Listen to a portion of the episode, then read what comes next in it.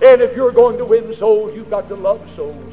In spite of their meanness, in spite of the way they look, in spite of everything, you've got to seek to bring souls to Jesus Christ because you love them, because Jesus loved them, and because Jesus died for them, and you're trying to bring them to the Son of God.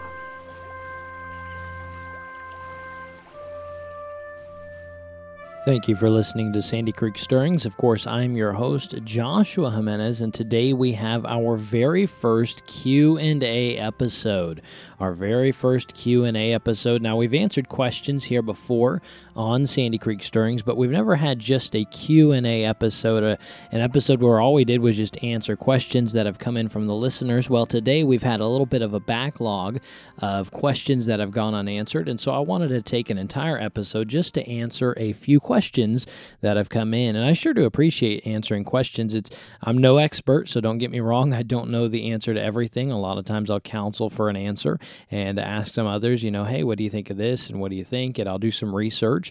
And so I'm not the expert. I don't know uh, the answer to anything. But if anything, I'm proof that if you just study, you can find the answer as well. And so that's what I'm here for. I'm really just a dummy, but I, I can study, and I've learned how to study, and so that's uh, that's just a, a little uh, a point to studying, and so you can do that too. But you can send in those questions if you go to our contact page on our website. Again, that's www.sandycreekstirrings.com. Again, that's sandycreekstirrings.com, simply the name of the podcast. Go on there, and you'll see that menu button for the contact page. You'll simply click on that contact page, fill out the question that you have, and simply hit submit, and that question will come through directly to me. Or you can do it one, um, two other ways. You can also send us an email at joshua at sandycreekstirrings.com. Again, that's joshua at sandycreekstirrings.com. Or you can go to our Facebook page. And if you go onto our Facebook page, if you follow us, I, I think you don't even have to follow us. But if you go on there, you can go to our um, go to that page and you can send us a message to Sandy Creek Stirrings on Facebook. And that question will be entered in and we'll answer that question at some point in time. And so today we did have a few questions that have gone unanswered. And I wanted to take time to answer those today. The Bible says, by the way, we should always be ready to give an answer to every man that asketh us a reason of the hope that is within us. And so it's important to have those answers ready and to learn to study. The Bible says in Proverbs that a, a wise man studieth the answer. And so we're going to work on answering some of these questions today. Some good questions. We've got a couple. So let's go ahead and dive right into those today. One of the questions that was asked was why use some passages of Scripture Scripture use the name Christ Jesus, and others refer to our Lord as Jesus Christ. And so, why do some passages use the name Christ Jesus, and why do others refer to our Lord as Jesus Christ? And good question. Thank you to the listener who sent that in. You know, we know that God does nothing by accident. He doesn't. He does nothing by accident. There's no punctuation. There's no word uh, change or anything within Scripture. You know, you, you might find uh, something like, for instance, this example, you might have Christ Jesus here and Jesus Christ there. Um, God does nothing by accident. And so no one really knows for sure why sometimes it's Christ Jesus or Jesus Christ. There are a few ideas floating around in regards to this question. Either way, I think it's important to understand it changes nothing about our doctrine. Uh, talking about the same person. So it's not changing doctrine. It's not this thing, you know, where I'm going to plant my flag. This is why it is. I don't think anybody really knows for sure, but there are a few ideas of why there might be that slight name change from here to there. And I'll give you two of those. Number one, some believe that using one term over another places a preeminence on one of the particular names. For instance, let's go into what the names actually mean. You have Jesus, which simply means Savior uh, means God of salvation. It's simply the Greek form of um, Joshua, and uh, interesting enough. And uh, so, but Jesus simply means Savior. And of course, that name was given to Mary by Gabriel. Came to her and told her, "Hey, I want you to name him Jesus." Or I'm sorry, that went to Joseph. And uh, so, in using, and then you've got Christ, which means Messiah or Anointed One. All right, so you've got Jesus means Savior, Christ means Messiah or Anointed One. And so, in using the name, some believe that the author of the passage is placing an emphasis on Some people say by the humanity of Christ. When they use Jesus Christ, they're obviously placing Jesus in front of Christ by using the name Jesus, you know, his human name first. Maybe it's placing an emphasis on the humanity of Christ. Or maybe by saying Christ Jesus, they're placing the emphasis on the Messiah, the, the deity of Christ, the you know, the 100% God by using the name Christ first. And so that's one school of thought. Another school of thought is that the author is being a little bit more formal when they use the name Christ Jesus. For instance, Paul, when he referred to Christ a lot, he used more often the term, he used Christ Jesus. And what you'll find about Paul is he didn't walk with Christ. Um, you know, he wasn't he wasn't one of the apostles who walked with Christ during his earthly ministry, and so often he referred to him as Christ Jesus. Whereas John the Beloved, you know, the closest apostle to Christ, you know, that's why he's called the Beloved, and um, but he walked closest to Christ. He more often used the title Jesus Christ. So those are kind of two schools of thoughts. I think you know, I don't know that either one is correct or if they both are. I think it's really more of, you know, what do you think? It might be a little bit more of a personal thing. I think the key, though, is remembering what the two names are all about, no matter what their order is. Uh, Jesus is, of course, Savior. He's the Savior of all. That's even the definition of his name, Savior. And so it doesn't matter if you're Jew or you're Gentile, doesn't matter if you're black or white. Jesus loves the entire world. I love that song. Jesus loves the little children, all the children of the world, red and yellow, black and white. They are precious in his sight. To me, when I see the name Jesus, it's simply a reminder that he is the Savior for everyone. And the title Jesus also points us back, though, to the deity of Christ. Look, Jesus Christ was 100% God, he was God in flesh, but he was also still 100% man. Okay, he got tired. He was tempted. He went through trials. He went through heartache. I mean, at the death of Lazarus, he he wept. He he took on flesh to die for you and I. There look, there's a special connection that you and I have as humans to the humanity of Christ. And that's why Hebrews 4:12 means so much to us, which says we have not an high priest which cannot be touched with the feeling of our infirmities, but was in all points tempted like as we are yet without sin. And there's something special. There's a special connection with the name Jesus and Savior, Savior of the world. But then you have Christ, which means the Messiah, the anointed one.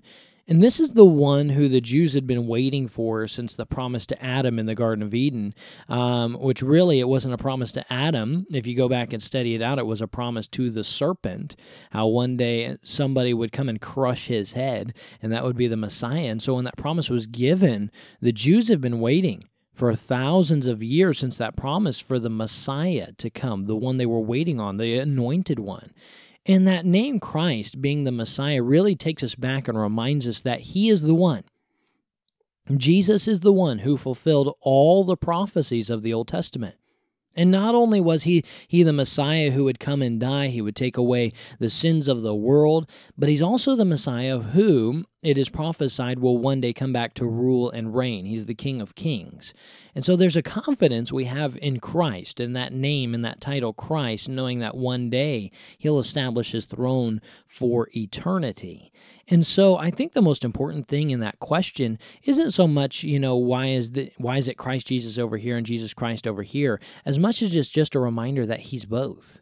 He's both the Savior of the world, Jew or Gentile, it doesn't matter, but he's also the Messiah who fulfilled all those prophecies, who is also prophesied to come back one day to rule and reign for forever. And so I think that's a great reminder just within those two names. And so I hope that answers your question on that one. If you have a question in regards to that question, you can always send that in on our contact page on the website. Let's go to question number two for today. Somebody asked, What is the unclean thing in 2 Corinthians 6 17? Now, if you've been a listener for any length of time, you'll have heard me quote 2 Corinthians 6.17 uh, multiple times, which says, Wherefore come out from among them, and be ye separate. Typically, I'll stop there, um, saith the Lord, and touch not the unclean thing, and I will receive you. And so they asked, What is the unclean thing in 2 Corinthians 6.17? Great question. Thank you for sending that one in. You know, when you read that verse by itself, I'll be honest, it's a little hard to pin down exactly what the unclean thing is. But if you continue that passage, it keeps it in context. And that's so important. If you've heard me talk about studying the Bible or anything like that, I talk about the importance of biblical context, which means where's it located in a passage? Where's it located? Is, uh, is it all one thought? Where does the thought end? And you'll find that thought is continued through the rest of the chapter, which is only one more verse. It says in 2 Corinthians 6 18, the next verse, and will be a father unto you, and ye shall be my sons and daughters, saith the Lord Almighty. That's the end of chapter 6. Then you have chapter 7, which opens up in verse 1, saying, Having therefore these promises. Well, what promises? Well, the promises that were just mentioned in chapter 6. So, what does that tell you? It's continuing the thought into chapter 7. So, having therefore these promises, dearly beloved, let us cleanse ourselves from all filthiness of filthiness of the flesh and spirit, perfecting holiness in the fear of God. So, since chapter 7 starts with the phrase, you know, having therefore these promises, we ask ourselves, what, you know, what promises? We'll go back to chapter 6, the promises listed in chapter 6. The verse continues, let us cleanse ourselves from all filthiness of the flesh. And so, what is Paul telling the Corinthians church? What is he telling them to cleanse themselves from? Well, he's saying the filthiness of the flesh. And so, filthiness, of course, is dirty. Uh, it's unclean. So the unclean thing mentioned in chapter 6 and verse 17 is simply a reference to that which is fleshly or that which is sin. And here's the deal he used the term touch not the unclean thing because when we touch the unclean thing, when we touch something that's sinful, when we touch something that's fleshly, it shows our involvement with it.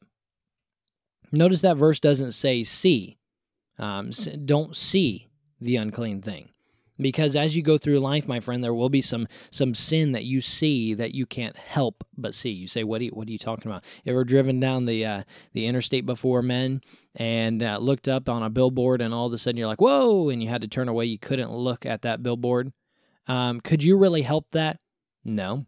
Um, you can help the thought. Are you going to linger on that? Are you going to meditate on that? But that first glance um, you can't help that and so there's some things you will see that you can't help. And so Paul didn't say, see not the unclean thing. Notice it doesn't say hear. He didn't, you know, there are some cuss words uh, you'll hear in life that you couldn't help but hear. Now it's completely different if you're allowing it on your TV and you don't have the the um, the Christianity enough to turn it off. Um, but you know that I remember at work, you know, helping customers, um, I couldn't help some of the cuss words that people said. Um, of course, I would tell them to quit after so long, but look, there's some things you just can't help but hear. It's not necessarily your fault. You didn't have another option. You didn't know they were going to cuss in front of you. But that's not what the verse says. It doesn't say, you know, don't hear the unclean thing. The verse says, don't touch. Touch not the unclean thing because it shows an involvement with that sin. You are becoming involved with it. And so when you become involved with sin, you begin to defile the temple of God, which was mentioned in verse number 16 of that passage. I'm not going to go back and read it, but you can go back and read it, talking about the temple of God, which is your body. And when you become involved with things that are sinful, you become involved with things that are fleshly, um, you begin to defile the temple of God. And when you become involved with sin, what you really do is, is you rip God off the throne of his temple, the throne of your heart and you place yourself, your feelings, your desires, you place yourself there on the throne of your heart, and that belongs to God. And so the unclean thing that he's talking about is simply things of the flesh and things that are sin. And you know, he goes in and talks in chapter 6 and even the chapters leading up to that, Paul is dealing with sin that's going on. And Paul is saying when you arrive to that verse 17 of chapter 6, Paul's saying, you know, wherefore come out from among them and be ye separate. Look, you're not supposed to be doing the things that you're doing. You're separate, you're holy, you're set apart for God's purpose, for God's use. You're you're sanctified. And um, you know, you're supposed to be sanctified and separated. Both of those go hand in hand. And um, so wherefore come out from among them and be separate, saith the Lord. And what's a what's part of that? Well, and touch not the unclean thing. Uh, you know, you don't need to be involved with sin. You don't need to be involved in things that are fleshly and the fornication that's going on and all these different things. You don't need to be involved in that.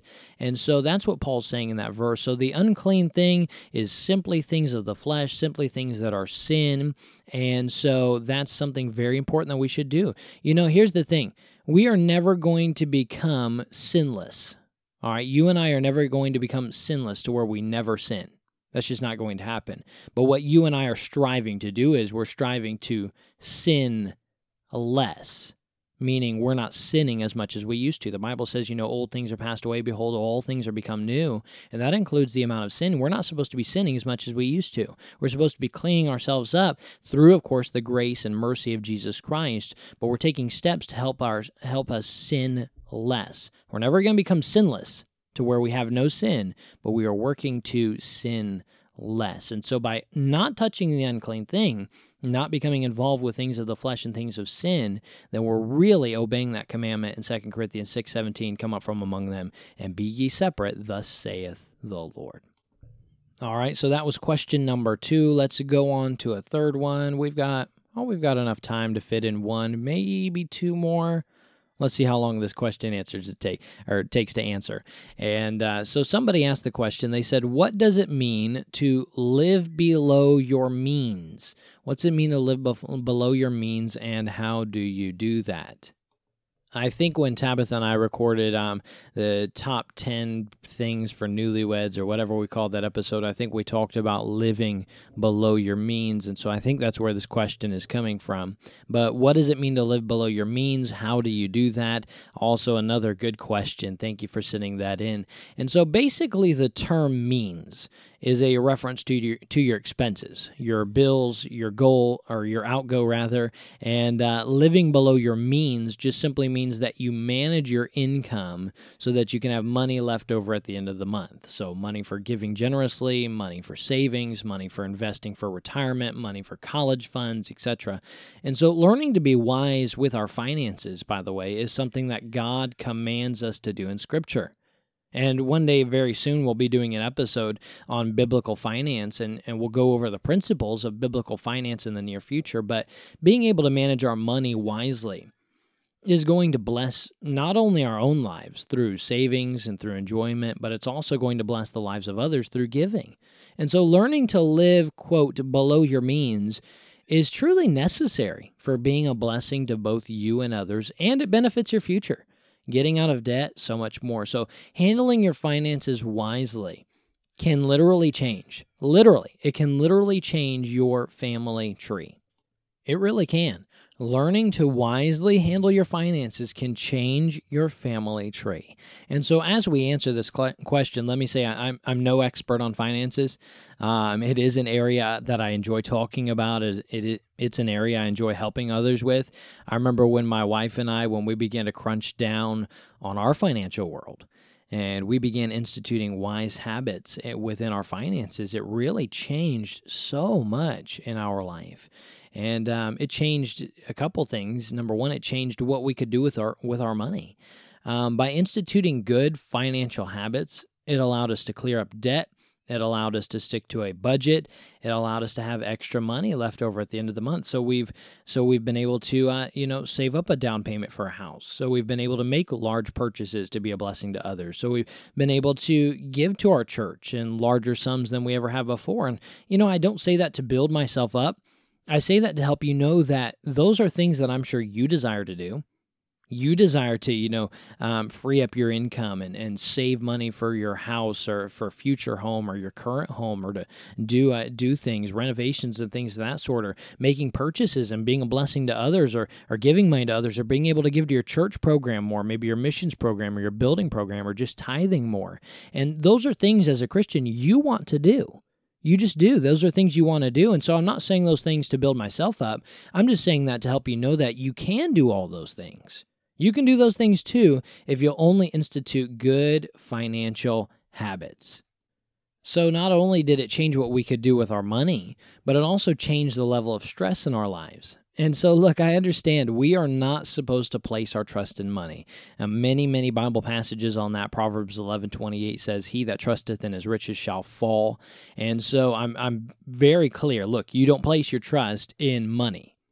Our trust should not be in our savings account, shouldn't be in our checking account, shouldn't be in the stock market, shouldn't be in our retirement fund. It shouldn't be in any of those things. It should be in God. But let me tell you this the Bible talks more about finances than it does about faith. There are more verses of scripture about finances than there are faith in the Bible. and faith is an essential to our Christianity. There are more verses of Scripture about finances in the Bible than there are about prayer. And prayer is one of the basic, essential things of our Christianity. Good biblical management of your finances, it's so important and it can help you with simple peace of mind. Let me give you this example. I used to always, always be stressed at the end of the month. Um, you know, when the end of the month, when most of your money is gone, you're waiting for your next paycheck, and the bills were so tight debt was so big. Um, it was horrible. And I've shared a little bit before about our, our situation in regards to finances early on when we got married and we made some just bad decisions. I put the blame on me. I made bad decisions with our finances and it's, it stuck us in a hole. And look, I should have completely tr- placed my trust in God. But let me just say this in case anybody forgot um, I'm human. And nobody can forget that because I mess up so much on this podcast. But look, I'm human. I'm not perfect. Now, I've learned to trust God more and more, but remember, I'm just a man. And as an alpha dog type guy, I, am in charge. I, I like to lead. And one of my biggest concerns is caring for my family. And by the way, God puts that care in a man's heart to care and to provide for his family. And when we would get to the end of the month and we had no money and we still had bills, I felt like I wasn't doing my job, like I wasn't providing for my family. And you know what it does? It it stresses you out. You say, "Oh my goodness, you're so ungodly." Um, tell me you've never been stressed out before. Money can stress you out, and so I remember in the in the point in our marriage in our in our life when we determine we determined we're, we're going to make these decisions to turn things around financially and, you know, we cleared out our debt, we freed up our income, we were able to save. It helped to remove a lot of stress. Not because I trust in money, but because handling your finances in the way that God intended will help you in that way.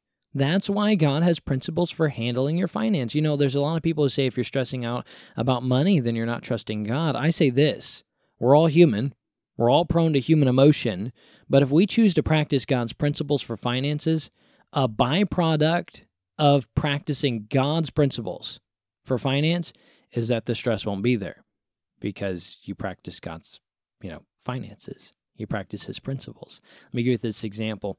Tabitha and I went on our four year anniversary back in January of this year, 2021. And I've been married for four years and the greatest four years of my life. And uh, there you go. That's Brownie Point, sweetheart, if you're listening. And, um, I've been married four years, and so we took a trip to where we went for our anniversary, and um, we traveled to a little town in Georgia. And uh, I'll go ahead and tell you, some of you are going to be like, "That's where you went." For your honeymoon. And uh, we went to Valdosta, Georgia. See, when we first got married, when we went on our honeymoon, I'd rented a Victorian style house in that area. And it was a three story house. And I'd rented it for pretty cheap. And I'd rented it for, I think, five or six days. And so Tabitha was really into those Victorian style houses. And so that's where we went and stayed for our anniversary.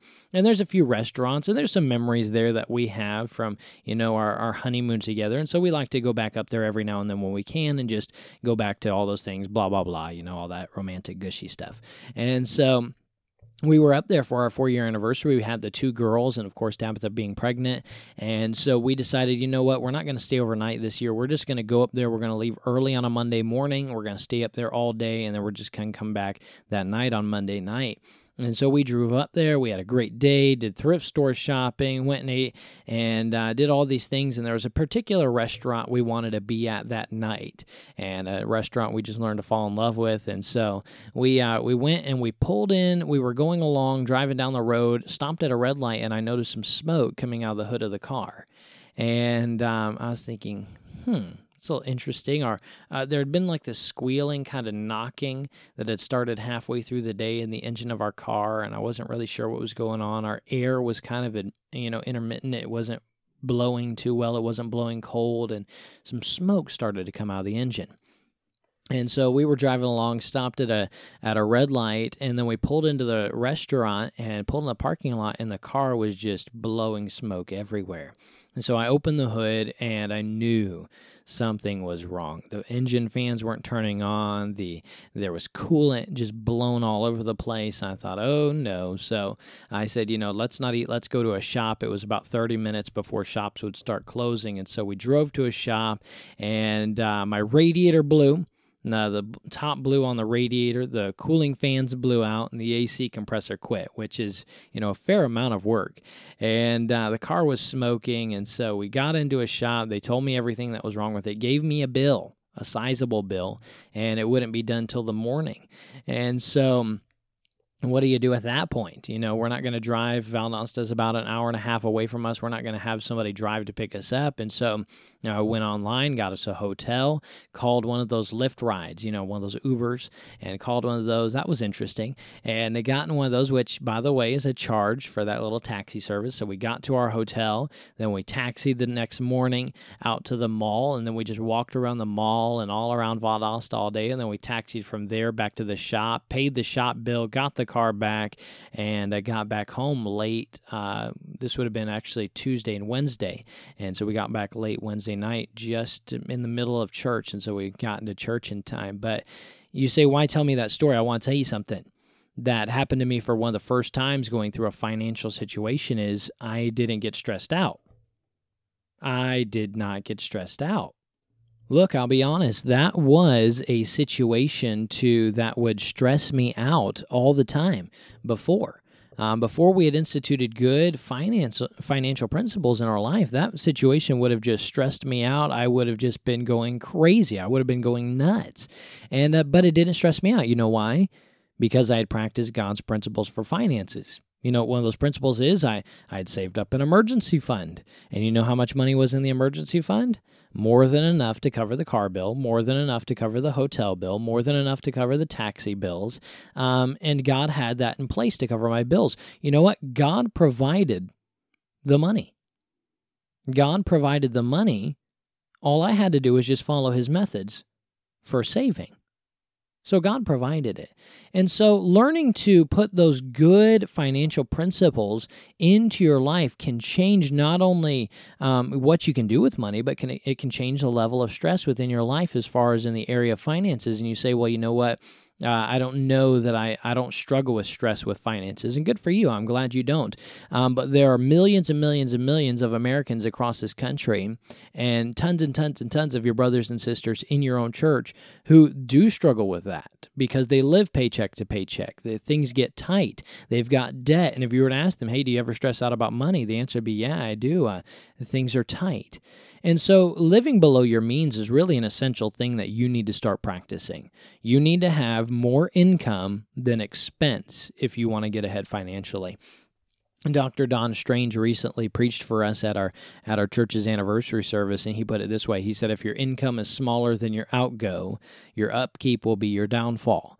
He said if your income is smaller than your outgo, your upkeep will be big or will be your downfall. And so the question not only was what does it mean to live below your means, but it's also how to. And that's that's almost an episode in and of itself, but I'll give you the biggest thing that will help you live below your means and that is a budget.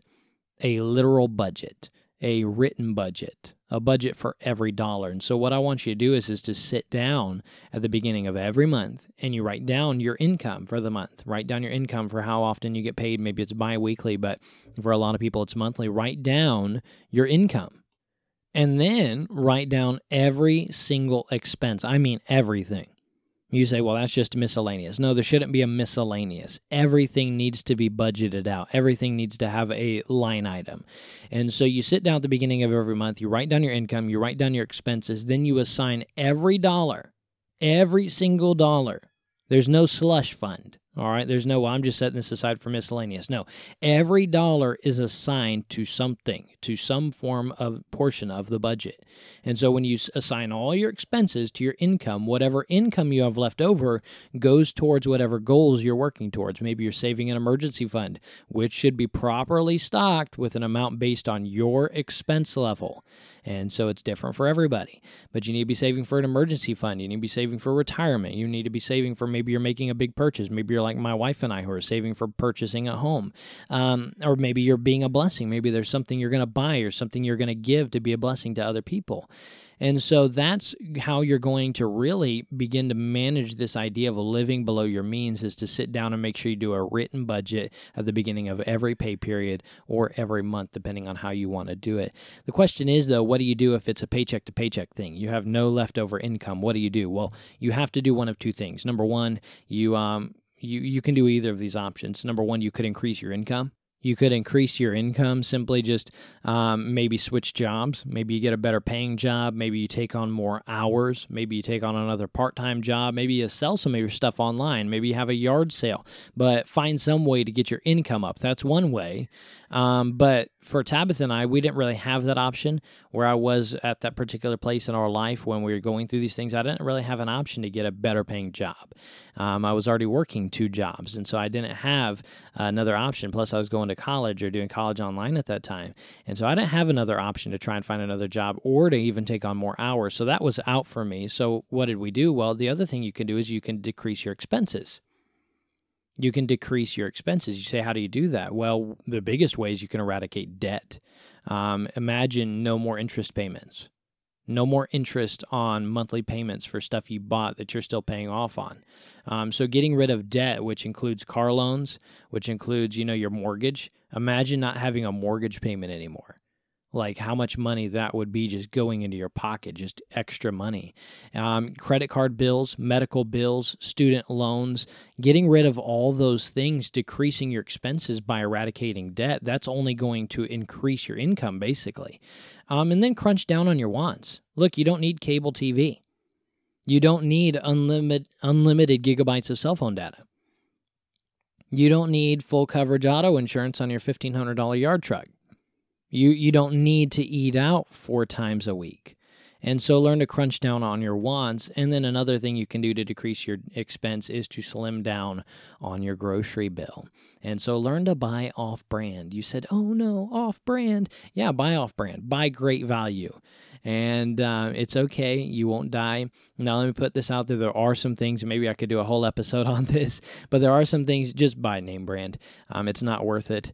Um, but the, most of the stuff you can buy off brand and you'll be just fine and then learn to slim down on your wants in the grocery bill. Look, you don't have to have Oreos and ice cream every month. Learn to eat cheaper meals, have beans and rice, peanut butter and jelly. And so either increase your income or decrease your, expen- uh, your expenses, and then just crunch down your budget. Crunch down your budget, get rid of debt, free up your income, and you'll be happily happily living below your means.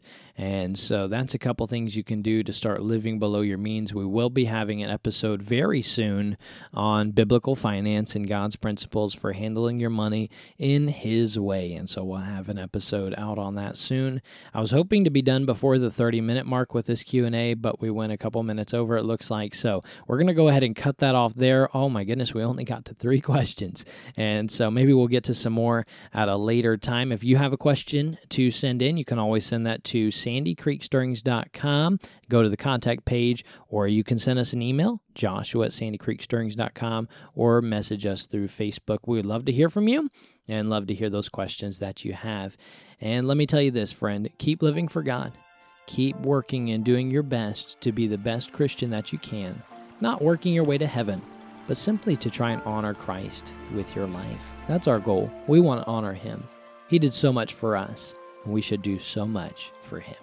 As you do, my friend, keep looking up and keep stirred up for the cause of Christ.